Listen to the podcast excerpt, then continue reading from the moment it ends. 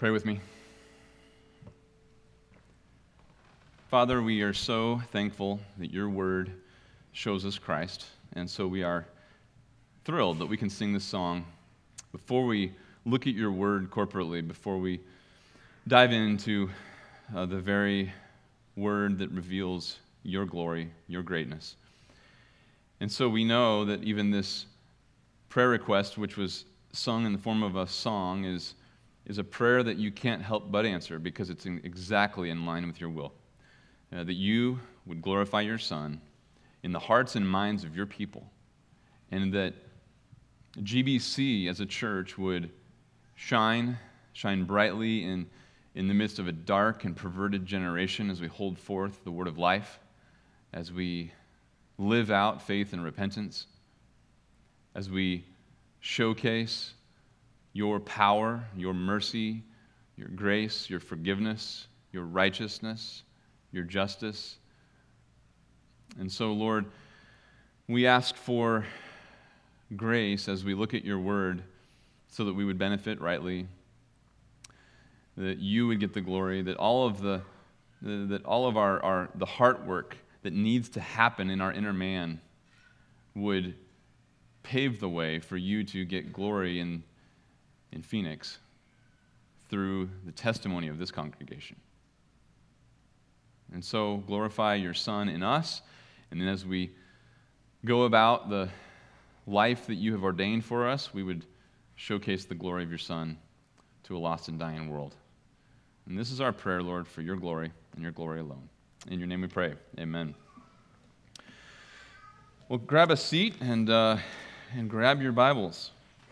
And turn in your Bibles to Psalm 51. We are going to go back to Psalm 51 this morning. And as you're turning your way to Psalm 51, I'll, I'll just quickly remind you why we are in this psalm. Some of you who are visiting or new, um, might, you might not know from the appearances of it, at least this week and last week, we're actually in the middle of a study of the Gospel of Mark. And we've finished the intro to Mark, and we've seen how John the Baptist's ministry was a ministry of repentance. He preached a baptism of repentance, and Mark could also summarize the ministry of our Lord and Savior Jesus Christ as a, a ministry that was demanding repentance and faith in the gospel of God. And so that's an appropriate summary of Jesus' message. Repent and believe in the gospel. I think sometimes we, as Christians or as, as a church, sometimes it's easy to not spend the appropriate time and maybe perhaps we are under equipped or ill equipped to think about how to deal with sin as a believer. Post conversion, sin. How do we deal with that? How do we think about that? And in fact, as Jesus preached re- uh, repentance and faith in the gospel, of course, he's preaching that to a lost and dying world, but that also becomes the message throughout the gospel of Mark. And we're going to see that the disciples are going to be examples for us of what it means to learn that lesson, of what it means to live out faith and repentance, because that must be lived out beyond what we began with at conversion or what we currently experience now. We must grow in our faith. We must grow in our repentance. If we do not, we will not be able to follow Jesus Christ on the way. It is too difficult, and none of us have arrived. If you think of the exhortation of the apostle Peter, he says in 2 Peter chapter 1, supplying all diligence, add to your faith moral excellence, moral excellence, brotherly love. And he goes on through about eight virtues and says, if these are yours and they are increasing. So we need those virtues and they need to be growing. And so our faith must be increasing. And so the reason why we're in Psalm 51 is because this is a great expression of post conversion faith and repentance. How do we respond to our sin? David's our example last week and this week. And so I titled this Living Out Faith and Repentance. Repentance and Faith. How do we live it out? And again, that title is probably wouldn't even be the title if it wasn't because I was using this as an, as, a, as an instruction for us to benefit from Mark Uh, it'd probably be a different title if it was just purely Psalm 51. But in light of using it uh, as an illustration and as a, an instruction, as a template, as an encouragement to be able to prepare our hearts to, to learn what it means to live out repentance and faith like the disciples in the Gospel of Mark, that's, that's a helpful, helpful way to approach Psalm 51. And so last time we looked at verses 1 through 9, and, and, um, and I, I mentioned that we would be relatively short in the last two stanzas. And I probably, I was probably about 10 minutes off my pace. I thought, oh, we'll wrap this up. And then sure enough, I couldn't get to the last two stanzas. And so what do you know? I have a whole week with verses 10 through 19, and it felt like a zip file in my hands. I'm trying to just kind of keep that thing contained. The longer I'm studying verses 10 to 19, it just starts expanding and expanding. So it's going to be about four more weeks to finish. Just kidding. No, we, I really do. I really uh, intend to finish the psalm, but uh, don't call me a liar if we don't. That's, that's my goal.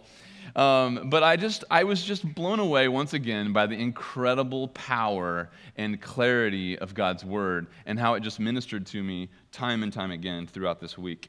And so, particularly verses 10 to 13, uh, and that's probably going to get a little bit uh, more of the lion's share of our attention this morning, but I do intend to look at verses 10 through 19 so we can finish up this incredible psalm.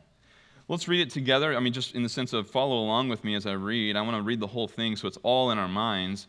Because what we looked at last week, we cannot be lost. We cannot forget it. So I'll just do a quick review here in a second, but let's get the whole thing in front of us. Starting in verse 1, David writes this Be gracious to me, O God, according to your loving kindness, according to the greatness of your compassion, blot out my transgressions. Wash me thoroughly from my iniquity and cleanse me from my sin. For I know my transgressions, and my sin is ever before me. Against you, you only, I have sinned and done what is evil in your sight, so that you are justified when you speak and blameless when you judge. Behold, I was brought forth in iniquity, and in sin my mother conceived me. Behold, you desire truth in the innermost being, and in the hidden part you will make me know wisdom. Purify me with hyssop, and I shall be clean. Wash me, and I shall be whiter than snow. Make me to hear joy and gladness. Let the bones which you have broken rejoice. Hide your face from my sins and blot out all my iniquities. Create in me a clean heart, O God. Renew a steadfast spirit within me. Do not cast me away from your presence, and do not take your Holy Spirit from me. Restore to me the joy of your salvation, and sustain me with a willing spirit. Then I will teach transgress- transgressors your ways, and sinners will be converted to you. Deliver me from blood guiltiness, O God, the God of my salvation. And then my tongue will joyfully sing of your righteousness. O Lord, open my lips, that my mouth may declare your praise. For you do not delight in sacrifice, otherwise I would give it. You are not pleased with burnt offering. The sacrifices of God are a broken spirit, a broken and contrite heart, O God, you will not despise. By your favor, do good to Zion, build the walls of Jerusalem. Then you will delight in righteous sacrifices, in burnt offering and whole burnt offering. Then young bulls will be offered on your altar. Well, as I mentioned, repentance and faith they're the fundamentals of Christianity. And so, like Coach Lombardi holding out the football, saying, This is a football, preparing his team for a new season, it's as though Christ begins in the Gospel of Mark telling us as Christians do not lose sight of the fundamentals. We must master the fundamentals of Christianity, which is repentance and faith. And so, the example of David is very helpful here because David be- becomes a model for us of what it means to live out faith and repentance. And as we saw last time in verses 1 through 9, a real repentance on the part of a believer is going to be marked by self indictment. I mean, this is absolutely foundational, fundamental to Christianity. Uh, it's what I look for in my own heart. It's what I look for in counseling. It's what I look for in, in relationships and in fellowship as we were talking about our sin and our flaws or our crimes against God. Is there self indictment? The sinner must be willing to indict self, condemn self, and write God's name of all wrongdoing. In other words, a part of repentance is that I would always point to myself as the problem, and God has done no wrong, no matter what circumstances, no matter what the consequences I have incurred or He has brought into my life. God is absolutely free of wrongdoing to the point that David would say, God would be right to have condemned me in hell forever for that one wayward inclination of my soul. That's self indictment. And that writes God's name. And so, as we saw in verses 1 through 9, this self indictment was marked by a couple of things. First of all, first verses 1 through 4, it was marked by Godward sorrow. David's sorrow was just wrapped up in the offense that he was against God. He realized, I've sinned against God. I've offended God. That's where the crime is. That's where the offense lies, is with God. He, he's, he's, he's not wallowing in horizontal sense of offense. He is consumed with a vertical awareness I've offended a holy God. The second mark of this self indictment is a desire for something we don't have, namely inner purity. And this is not a um, this is not to undo the gospel of justification. David boasted rightly in God's righteousness, in divine righteousness that was given to him, but he's longing for a real, practical, functional, internal purity that if it had been there, he would have never sinned in the way that he did, as described in the, in the historical heading here. There's a desire for inward purity, there's a, a longing for something that he uh, doesn't that he didn't have and in fact when he starts to cry out uh, for this purification he's actually willing to embrace all the consequences of his sin that God would have brought into his life without any regret. He's not looking back saying, Oh, if only I hadn't sinned with Bathsheba, if only I hadn't sinned against Uriah, man, my life would be so much easier.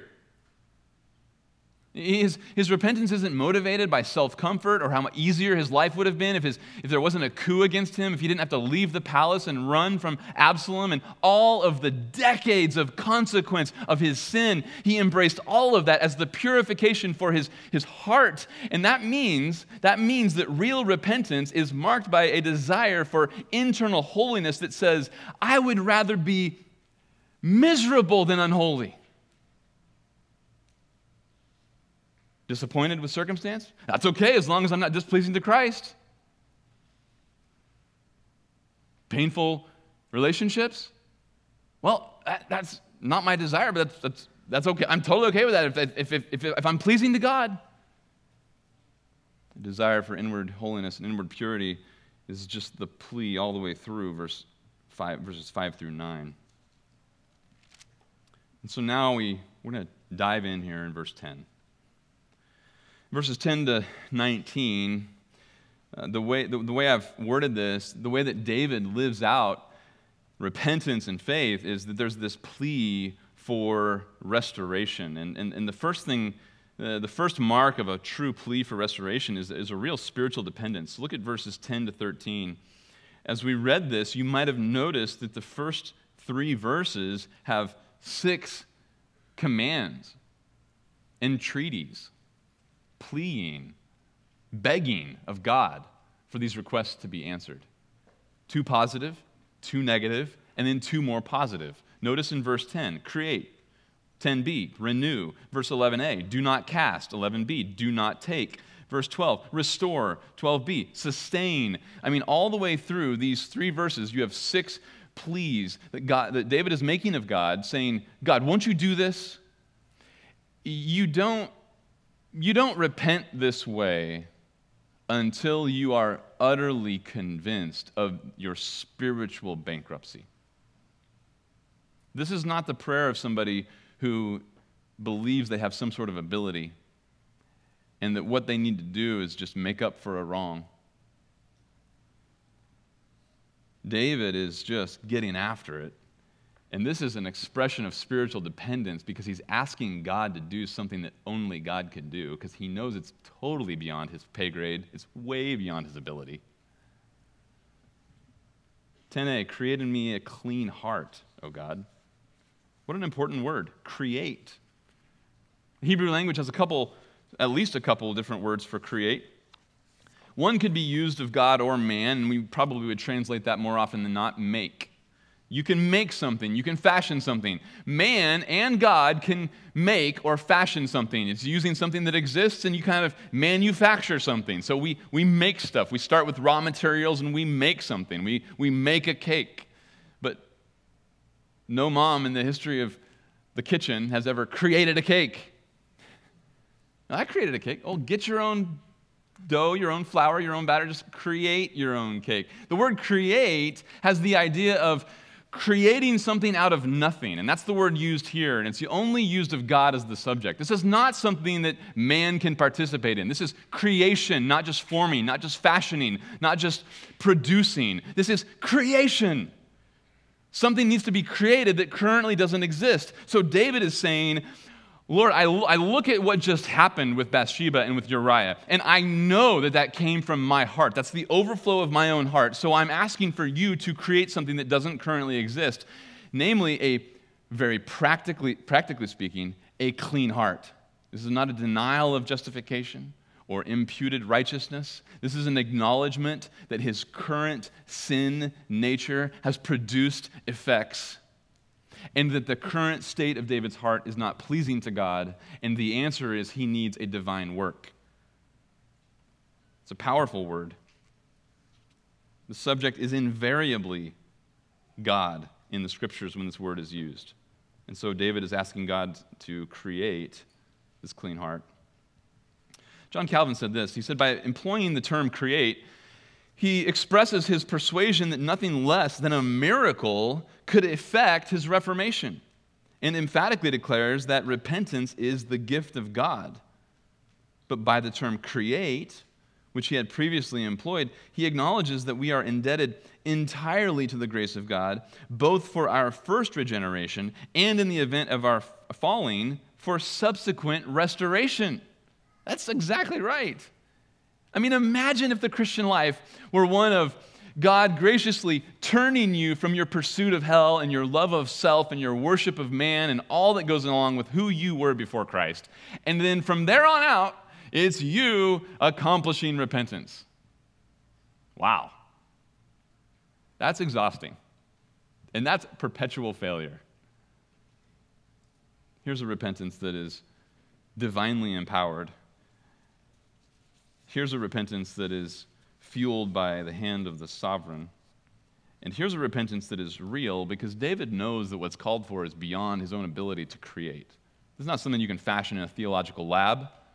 This is something produced by the hand of a gracious God. And so repentance starts as spiritual dependence, seeking from the Lord something that I could never have accomplished.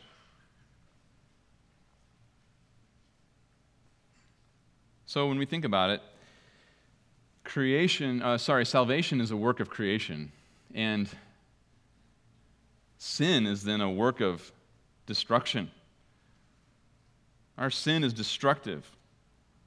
Our sin causes harm, it does damage, and it comes from an, imp- an impure heart, a heart that needs to be recreated and renewed. And so here, David, even though he, his heart in the, in the Old Testament sense of the word regeneration, which is a circumcised heart, his heart has already been circumcised. He, he loves God's law. He's been transformed. He has a heart after God's own heart. He loves God's will. And yet, here he is in a notable moment of sin after his own conversion, looking to God to recreate, to create in him a clean heart that he does not currently have. This is a doctrine that is kind of being eradicated out of some reformed circles right now. It seems like in a lot of reformed circles of theology, um, where, and I mentioned this uh, last week. It's almost like there's a, it's common to have a complaint about talking about sin too much. And usually, the way this works in the discussion of sanctification is uh, usually there's a complaint like, "Hey, wait, it sounds like you're John that you're, you're, you keep harping on the fact that you keep sinning, or that there's still sin in your life as a Christian, as though depravity, as though we're just depravity is pervasive and you, God never overcomes it." Well, of course, God never, He totally overcomes depravity. That's what salvation's all about. But the question is, is after your conversion, has God glorified us? Of course not. Of course, we haven't been glorified. And so we're still looking for a work to happen that still needs to be done.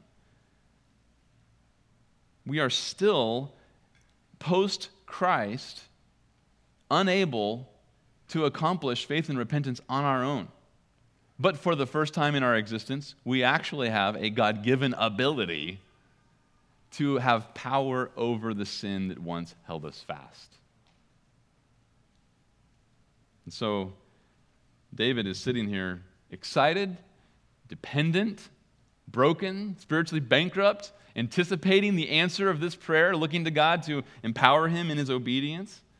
And he turns and he also says this and renew a steadfast spirit in me. Renew a steadfast spirit in me. The, the, steadfast spirit is, is a spirit that is established, it's steadfast, it's, it's, it's permanent, it's enduring. There's a readiness, there's a preparedness. This is a spirit that is ready to act. It's a, it's a spirit that endures and keeps pursuing obedience. It's not fluctuating, it's not frenetic, it's not passionately excited about obedience, but just, okay, I gave up you know, after 10 seconds of trying really hard and I'm over, I'm over that.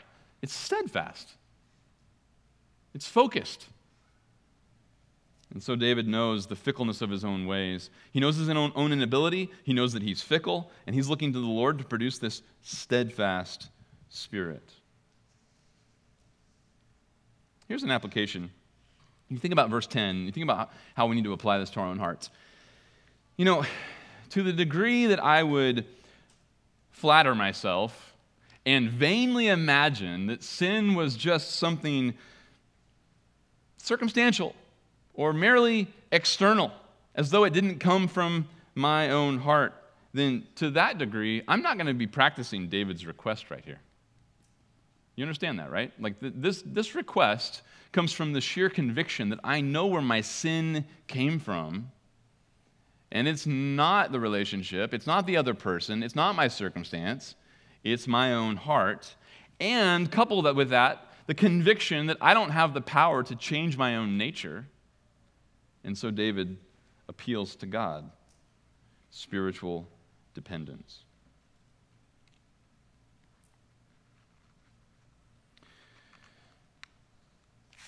This steadfast spirit is for sure a mark of repentance.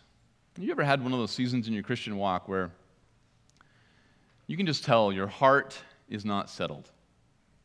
It's bouncing to and fro, and you can see a fickleness, you can see a waywardness. You can start to wrestle your heart to the ground with some degree of biblical conviction, and then it just feels like it slips through your fingers, and you're right back to the frenetic, ungrounded thinking.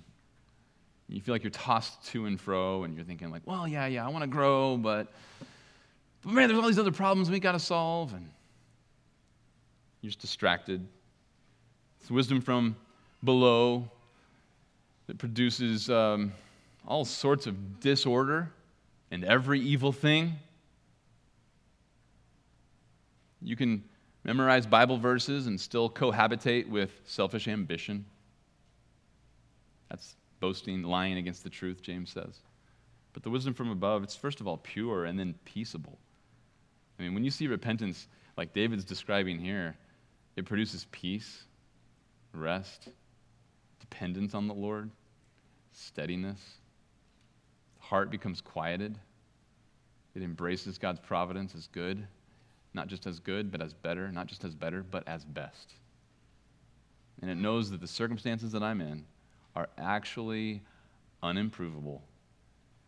Because, Lord, what I need is a new heart and a steadfast spirit. I want to walk in a way that pleases you. Is that your desire?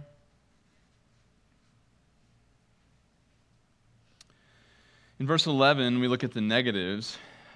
David says, Don't cast away, don't cast me away from your presence. Do not take away your Holy Spirit from me. And this is a, certainly a verse that's important to understand properly and in its context. Um, I do want to explain there's a difference between David's experience of the Spirit and the gospel uh, than us as a New Testament believer. And this is one of those verses where it's very pronounced. And so it's just worth mentioning that the, the ministry of the Holy Spirit that, that David experienced is actually, uh, there's, there's some important differences in the ministry of the Holy Spirit that we experience. Real quick, let me just mention a, a similarity. Uh, I already mentioned the term circumcision of the heart. That's the Old Testament term for regeneration, when God makes somebody new. Uh, it's a spiritual surgery. It's, it's not performed with hands or a physical scalpel. It's a surgery of the divine God that cuts off the propensity of the soul that goes away from God towards sin. And, and that's, a, that's a, the Old Testament term for regeneration. The Spirit regenerates, and the Spirit performs the circumcision of the heart. That's something that's similar. So, David was a, a true saint. He was a, a blood bought saint. He was anticipating the promises that he was trusting in as revealed in the Old Testament. And so, he was regenerated by the Holy Spirit. And if you are in Christ today in the church, you are regenerated by the Holy Spirit. So, that's the same. However, there's a few things that are different. There's a new a newness to the ministry of the Holy Spirit that, that David has not, did not experience in his life. And I'm just going to briefly read to you a few passages in the New Testament because I want to explain this to you. I don't want to just get to 51, verse 11, and kind of explain it away, like, well, that doesn't really apply to you. And you're like, what? It's the Bible. What are you talking about? So I'm not explaining it away. I'm just going to explain what, what it's like in David's context as, a, as, as opposed to what it's like in our context so that you can understand maybe even how you could pray a similar sentiment of verse 11, but not be confused by what's different. So look at, uh, listen to John 7, verses 37 to 39. Jesus is, um, he's at the feast here in Jerusalem, and he cries out, If anyone is thirsty, let him come to me and drink. He who believes in me, as the scripture said, from his innermost being will flow rivers of living water. John goes on to comment about that statement. He says, But th- this he spoke of the Spirit with, who, with those whom he, uh, sorry, whom, who believed in him were to receive for the Spirit was not yet given because Jesus was not yet glorified. And this is a giving of the Holy Spirit in a different sense than the Spirit had ever been given in the Old Testament ministry of the Holy Spirit. So now Jesus is pointing out to the fact that after my resurrection, there's going to be a new ministry of the Holy Spirit. One of the ways that it's going to be new, according to John 14, is that it's going to be new in its permanence. Listen to John 14, verses 16 to 17. Jesus says, I will ask the Father, he will give you another helper. That's referring to the Holy Spirit, because um, Jesus is another like the Father, another of the same kind. They have the same essence. And here's another of the same kind. This is the, the Holy Spirit, who also shares the same essence. And I will ask the Father, he will give you another helper, that he may be with you forever. That is the Spirit of truth, whom the, word, the world cannot receive, because it does not see him or know him but you know him because he abides with you and will be in you. And so the, the Spirit's always ministering. He's always active. From Genesis 1 on, you can see his ministry. But he says he's, he's with you, but he will be in you. And there's a permanency to this new, this newness of this ministry. The last difference would be the significance of it. The significance of it. The significance of the New Testament ministry of the Holy Spirit is different because it's permanent and it's an indwelling. It's called a down payment, 2 Corinthians 1, Ephesians 1. The Holy Spirit is a down payment, He's a, a, a an engagement ring. That's not the translation, but that is the idea. It's like God saying, I've put my spirit in you because on the day that my son shows up, the fact that you have the spirit now is proof that you will be part of the bride when he gets here. A powerful ministry of the Holy Spirit. That's what it means to be to have the sealing of the Holy Spirit. The, the Holy Spirit is the baptizes us into the church. Uh, that's, that's what's even pictured in water baptism, but the spiritual reality is that he makes us members of the New Testament church. That's what the ministry of the Holy Spirit is now, as opposed to when David was alive. So let's go back to the Old Testament. And as you're turning back to Psalm 51, I'll just mention a couple of other things that are different. First of all, when you think about the ministry of the Holy Spirit in the Old Testament, you know, the, the Holy Spirit's ministry was, was very functional. and it was often short lived. One example would be Bezalel. Do you remember Bezalel? Not a, not a common, he's not in every, not in every coloring book uh, from the Old Testament. But if you remember Bezalel in Exodus 31, he was the, the, the woodworker, the metalsmith. I mean, the guy, the Holy Spirit comes on Bezalel, and he is just cranking out supernatural quality of furnishings to adorn the tabernacle. That's powerful. I mean, God cared about those details, and he, the Holy Spirit overtook Bezalel to even make what was probably already a natural gifting even greater.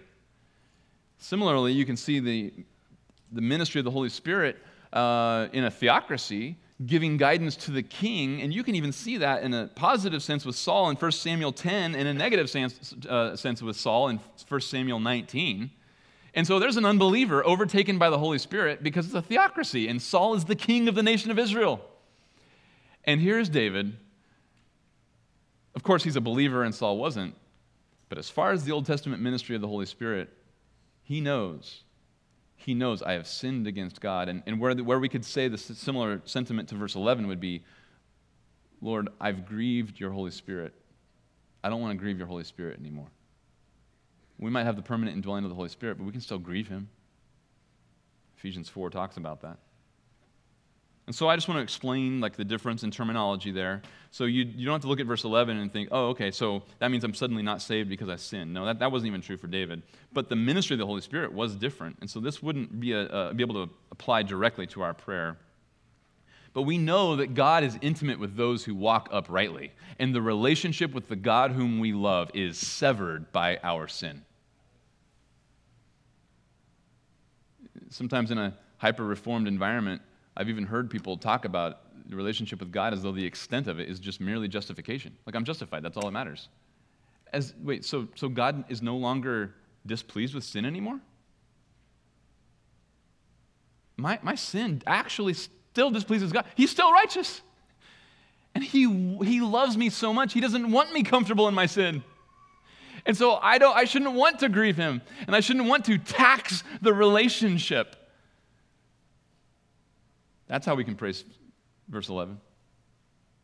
Lord, I don't want to I don't want to lose out on intimacy with you because you are intimate with the upright and I want my relationship with you to be unhindered. I want you to be able to dwell comfortably in my soul. So help me clean it up because you alone can be the effective cause to clean up my life so that you can dwell comfortably in my soul.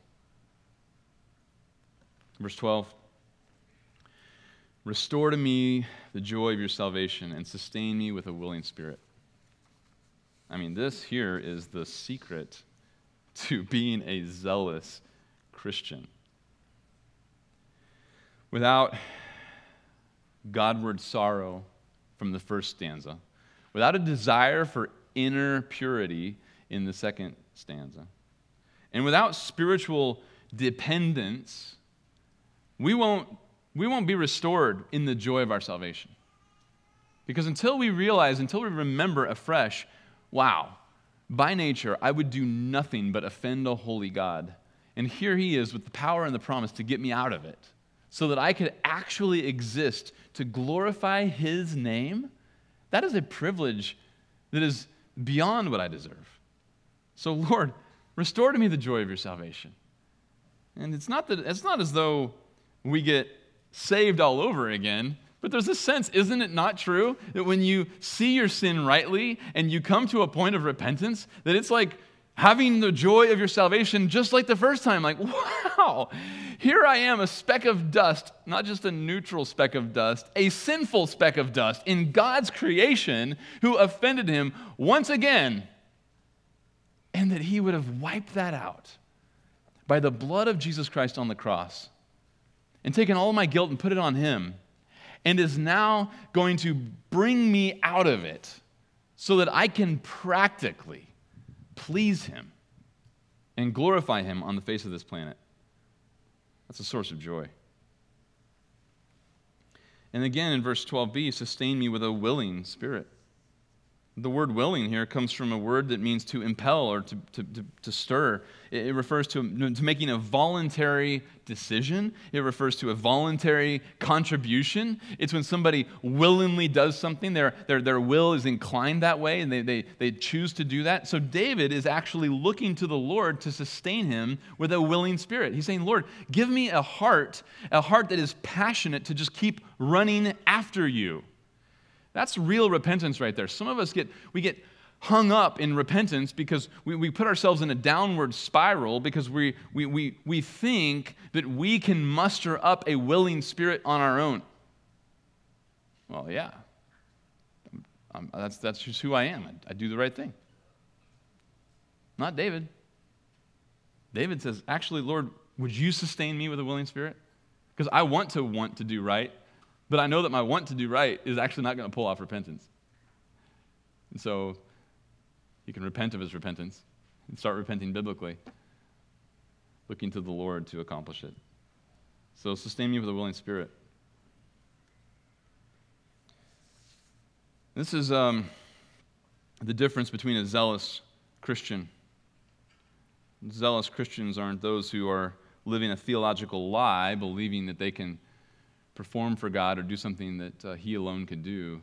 Zealous Christians are the humble ones who know their sin clearly. It's ever before them. They are convinced of their spiritual bankruptcy and they live reliant on the Lord. And their life daily is full of zeal of energy. It's unflagging. It's voluntary. It's steadfast. It keeps pursuing the Lord. It keeps pursuing Christ. It keeps dying to self. It keeps serving the needs of the saints. That's a recipe for a zealous Christian right there. And that's exactly where David goes in verse 13. Look at verse 13. This is where the direct commands or the entreaties or the pleading stops, and it starts to make a statement of fact about what's going to happen he says, in light of the, uh, the brokenness of 1 through 10 and the self indictment, and in light of the dependence in verses 10 to 13, or 10 to 12, sorry, in verse 13, he now says, Then I will teach transgressors your ways, and sinners will be converted to you.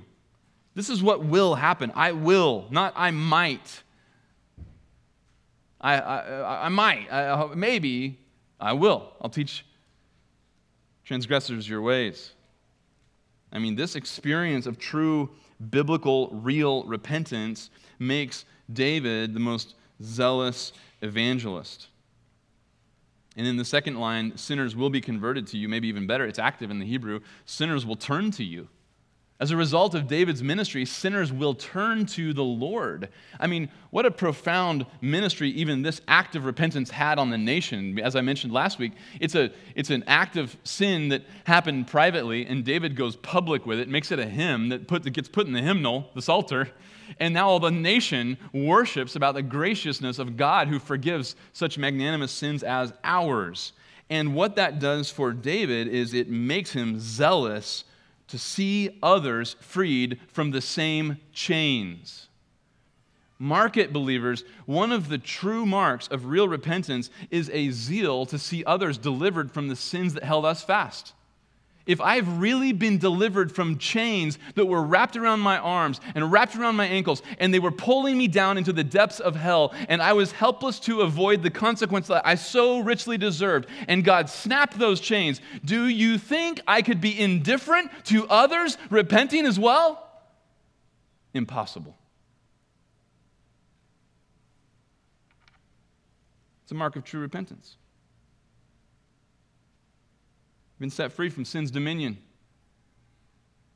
And you're just bleeding, longing to see others set free from their sin, restored to a proper relationship with God.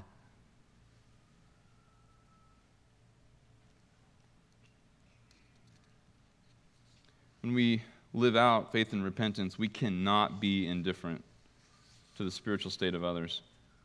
J.C. Ryle said this we should labor to make all men see that we have found the pearl of great price, and that we want them to find it as well as ourselves.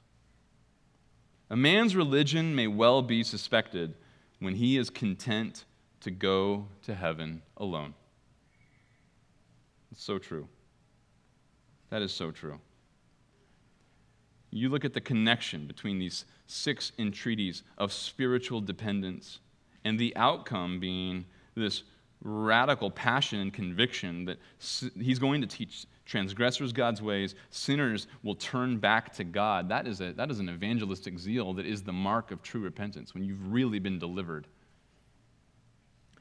William M. Taylor was a preacher in the 19th century, and he told the story of a criminal who was thrown into prison and had already been indicted and I think was on death row, as far as I understand the story. Christians in the area were praying for him, and they were sending their best evangelists to the cell to share the gospel with him, to pray with him, to plead with him to, to repent and return. And um, they never touched him. They kind of kept their distance. They talked to him through the, cell, through the, through the, uh, the door, and uh, he just kept getting harder and harder and harder. And every evangelist they sent to him was met with less and less uh, warmth and more and more indifference.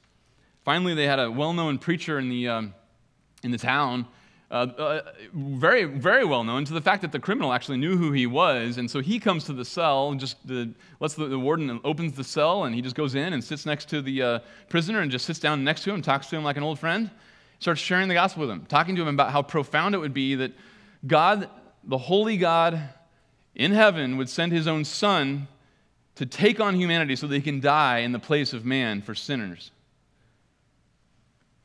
After he shared the gospel with him, he just looked at this, this man and pled with him with emotion and with a zeal and said, Isn't that incredible, my friend? That God would send his son to die for sinners like you and me? And the prisoner started convulsing, weeping. What was notable to this man that he testified before his death was he knew who he was talking to. He knew this was a holy guy, a guy who has it together. And in a social sense, of course, he, he knew that was actually a legitimate difference. I mean, there was an upstanding citizen versus a criminal on death row. And he said, to think of a man like that, putting himself on a level with me, saying, A sinner like you and me? My friends, we are worthless in our evangelism until we live out experience and r- repentance like this. If we don't live out this kind of repentance, we are, we are worthless evangelists. Now, this is, this is Father's Day. So, fathers, this is free. I'm going to give you a little Father's Day exhortation. Isn't that how it works on Father's Day and Mother's Day? You start preaching at people, and it's like, oh, wow, thanks, thanks for that. Feeling so much better. But you know, fathers, I just want to challenge you. I, I was thinking about it, and I, I, think about it this way. I think about the, um, the influence, and we, we've talked about this a lot in our small group recently, the influence that the men of this church have on the body life. As goes the fathers in this church, so goes the church. And I want to just press you, fathers, even just to encourage you, to challenge you, to think about the connection of verses 1 through 12 with this verse 13 in your own parenting. Fathers, you must live out this repentance as described by David, because if you don't, the gospel that your children will somehow end up hearing is going to be a gospel about Christ, but the functionality of it is you need to be a good Christian like dad. Until you're living out this kind of repentance, the gospel will somehow be dad's example, not dad's need for the cross constantly. The gospel is, is going to be lost if we don't model this. And so I, I, I gave you in the outline there just some expressions of spiritual dependence. Verse 10, you could say, recreate my soul. Verse 11, remain with me. Verse 12, restore spiritual fervor. Verse 13, reach sinners through me. And that is indeed uh, what David models for us in this third stanza. You know, this plea for restoration continues, and the, uh, he goes on to talk about what he wants by way of acceptable worship. David is, is not, he's not done yet. He does not want to rest until he can give God acceptable worship. And that's what's so important, that we don't stop short of this last stanza. In verses 14 to 19, David describes what acceptable worship really is. And this is so helpful. Verse 14 Deliver me from blood guiltiness, O God, the God of my salvation. Then my tongue will joyfully sing of your righteousness. He's turning a corner here to talk about what worship would be acceptable to God and in the presence of God's people. Verse 14 Deliver me from blood guiltiness. Well, what? are you talking about, David? Deliver me from blood guiltiness? I mean, he is guilty of Uriah's blood. Here, here's what's so shocking about the gospel he, he is actually guilty of Uriah's blood, but what he's pleading for is not a fictional gospel um, act like I'm not guilty, or hopefully you just don't know that I'm guilty. He's asking for God to actually deliver him from the guilt. This is not an emotional plea. We sometimes talk about guilt, and we talk about it as a sense of a guilt, a feeling of guilt, an emotion of guilt. You can feel guilty and not be guilty. You can actually be guilty and not feel it. Don't trust your own feelings about whether you feel guilty. The question is, are you guilty? Yes, David was guilty, and he's looking to God to deliver him from actual, objective guilt before God in his own eyes. And so, deliver me from guilt, blood guiltiness, O God, the God of my salvation. He knew his guilt, and he knew that God could actually take it away. He's not talking about a fiction, he's talking about a real deliverance from guilt. A label of being guilty, from in the category of someone who deserves judgment and consequence, deliver me from that position, from that reality. As a result, then, my tongue will joyfully sing of your righteousness. He knows that he'll be worshiping God because of divine righteousness when God delivers him from guilt. By nature, David was guilty. By virtue of the gospel, he is given a very real status of righteousness, and that's what fuels his worship. Verse 15 continues O Lord, open my lips that my mouth may declare your praise. And um, here's why he says that, verse 16.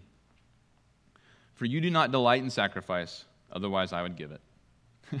it's a sweet statement right there because David knows look, I've got a whole sacrificial system. I mean, he's the king. He's copied down the entire Torah by hand so he can read it every day as the king. And he's sitting there saying, I, You don't delight in the sacrifice, otherwise I would give it. In other words, oh, I sinned with Bathsheba. Oh, sinned with Uriah. Okay, got to do this animal, that animal, take care of it by seven days, and then we can, you know, sacrifice it, and I can be cleansed and on my merry way. He knows that's not God's heart. That's not what God's pleased with. Perform crimes against God, go kill animals, and you're on your merry way. He's saying, no, no, that's not what you're after. Some perfunctory ritual, ritual, uh, religious ritual. He says, I, you do not delight in sacrifice, otherwise I would give it. If that were what pleased you, is just a mere killing of the animal, I would gladly do it. You are not pleased with burnt offering. You think, wait, I thought God commanded burnt offering. Well, how is he not pleased with it? Well, obviously, he's pleased with the sacrificial system because you can skip down to verse 19 and you remember how he concludes the psalm. As a result of the restoration, as a result of faith and repentance, if that catches on and when that's successful and sinners are converted to the way of the Lord, well, then in that day it's going to be a delight, and, and God will delight in those righteous sacrifices in burnt offering and whole burnt offering, and young bulls will be offered to you on your altar. He's talking about a spiritual revival happening where the sacrificial system is offered in faith and repentance, and that would be pleasing to the Lord. So when you go back to verse 16, and he's talking about a sacrificial system that's not pleasing to the Lord, that's, a, that's an external performance of sacrifice without faith and repentance. God's not pleased with that. Implication?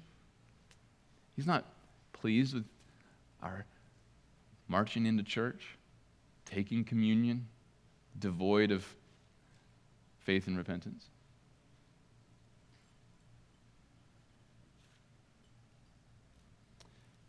What is God pleased with? Verse 17. The sacrifices of God are a broken spirit, a broken and contrite heart, O God, you will not despise. That's what God wants. That's what he delights in, that's what he's pleased with. Can you please the Lord? Here's the one thing you have that pleases the Lord brokenness, contrition, regret over the fact that, yeah, there it is. I just drug God's name through the mud again. Lord, that's, that's wicked. And that's got to go. Would you please help?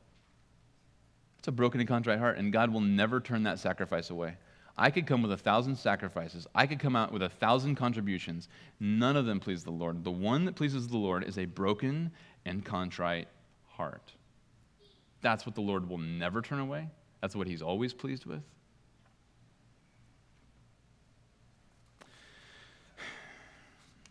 I want to just, and I know we were very quick on that last stanza, but I just want to close just with a, with a, with a quick comment. I, I want to just try to describe for you a couple of things. I, I, would just say this is a pastoral comment. It's not, it's not an exposition from Psalm 51, um, but just pastorally, by way of, I'm a, I'm a, I'm, one thing I'm really good at naturally is sinning.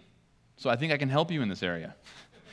and um, I just want to say this by way of experience, by way of, uh, as a pastor, as a Christian, as a, hopefully a faithful repenter there, there's, there's two very typical but yet dangerous tendencies with regard to repentance, and I want to highlight for you. First of all, I see this in my own heart, and I see this in counseling quite often. It's the superficial response, it's superficial repentance. Eh, there, there's a tendency at times where we can be glib and casual in our response to sin, and this response to sin lacks conviction. It lacks real conviction, real sobriety. I've seen people acknowledge sin, maybe even serious sin, maybe even a season of serious sin. And it's just almost like, yeah, yeah, it's really bad. And, but no, I, I repented on Tuesday, you know, 10 19 a.m. Yeah, it's right there. I wrote it down. Yeah, repented. Good, got it. Moved on in my merry way. So that's over. And it's like, really? I mean, I understand that you could have clarity and you could have brokenness over sin in a moment. I get that. But there's a glibness and a casualness. Like you were dominated by sin for years and then you just it just evaporated? I mean, let's be honest, my friends. Idols do not fall over on their own. They don't just melt, they don't just turn to dust. And so there's a superficial response to sin that's just always concerning. I get very concerned about response to sin that lacks conviction.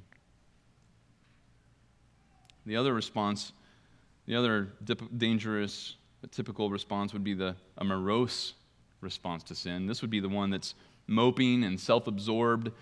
Um, it's a response to one's sin that lacks joy. That lacks joy. Did you notice in this psalm?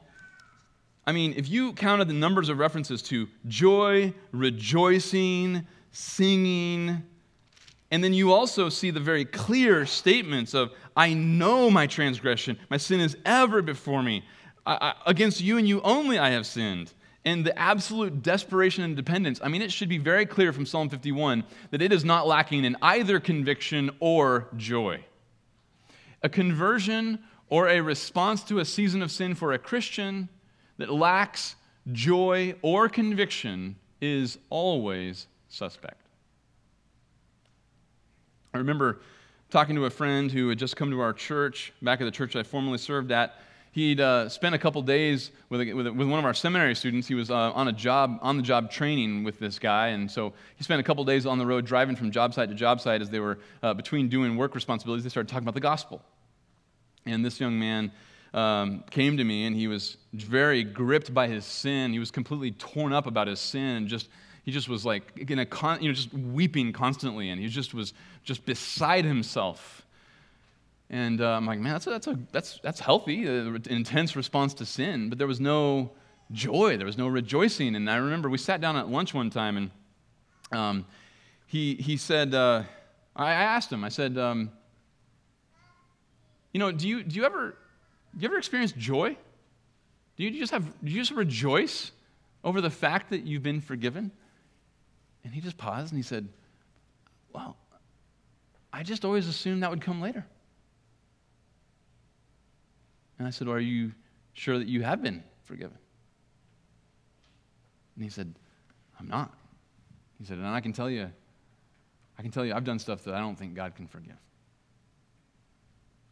And so I said, Well, try me.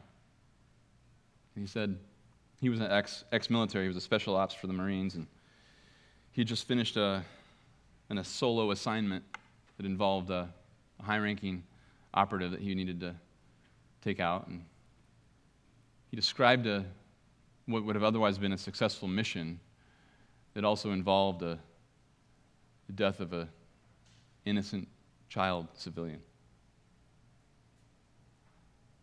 We talked about the moral nature, uh, the difference between a tragic accidental death and the difference between an intent to murder.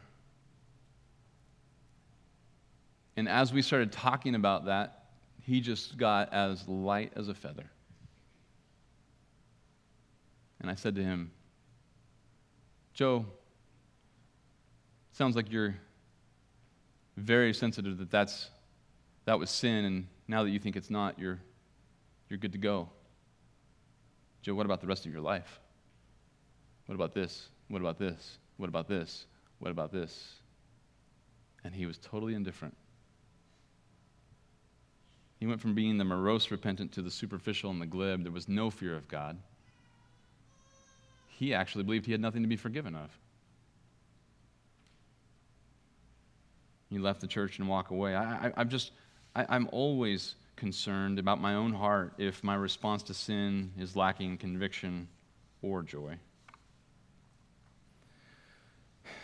But I want to just step back out here for a second and just wrap this up. Psalm 51, you know why we were here. It's a template for us. These are the fundamentals. This is the fundamentals for what we need to be as a church. It's what we need to benefit from the Gospel of Mark. You know, if I can use another sports illustration, I remember growing up, I was a big fan of Michael Jordan, and uh, I remember having his book, Rare Air. I think my sister actually bought it for me. And so I had this book, Rare Air. It's a, it's a great theological resource. That's why I'm using it here as an illustration.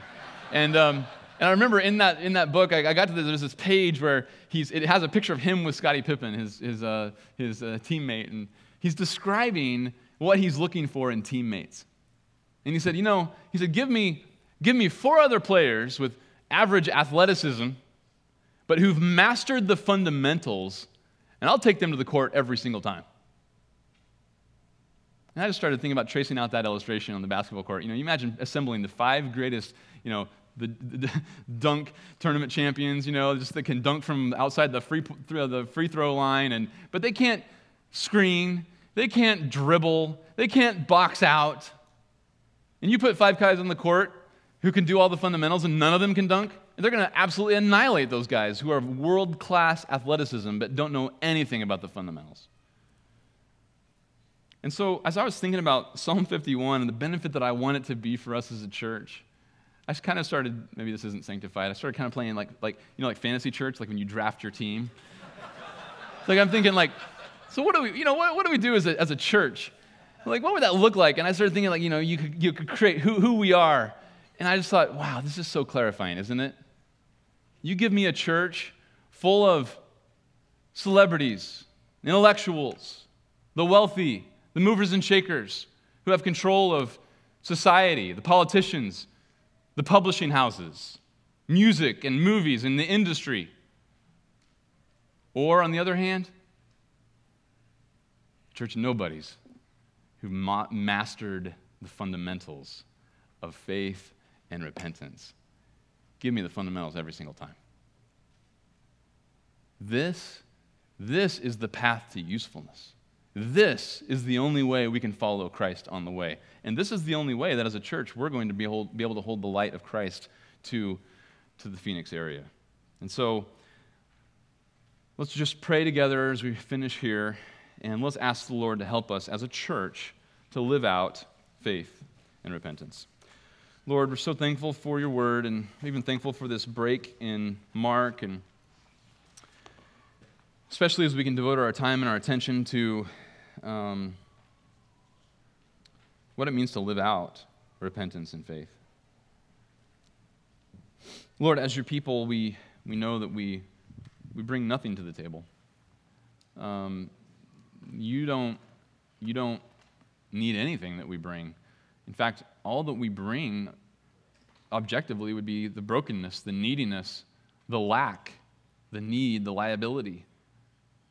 And so we'll gladly acknowledge that with brokenness and contrition, brokenness because of how we've treated you and how, we've, how, how you so richly deserve all the glory. You so richly deserve all of our obedience. If, if every single one of our thoughts about you was 100% worthy of your name, and if every inclination of our soul bent and inclined naturally toward your will, and if every word that came out of our mouth was 100% precisely worthy of you, that wouldn't even be praiseworthy, Lord. That's just what we're supposed to be as your creatures. And so we come before you broken, and we come before you asking create in us a clean heart, to renew a steadfast spirit. We ask that you would cause our hearts to be so steadfast, so willing, so voluntary, that our service to you would be rich, zealous, white hot, fervent. We ask that as a result of our brokenness, you'd restore sinners to your way, that you would grant repentance through us, that we would never get in the way of the gospel with our own impatience, with our own pride, with our own inflated view of self that would always contaminate an otherwise clear articulation of the message. And for the saints here who are who've been discouraged, and been discouraged about the fact that sin is still there and it's still ongoing and the battle does not seem to let up, encourage them with this reality of Psalm 51 that actually their ongoing repentance is the very basis of their usefulness. So, Lord, we just thank you. Thank you for how you minister to us through your word. And so we want to sing this praise to you on this Father's Day as opportunity to worship. We pray that this would be acceptable worship boasting in your righteousness out of the overflow of a heart that knows our need and our lack. In your name we pray.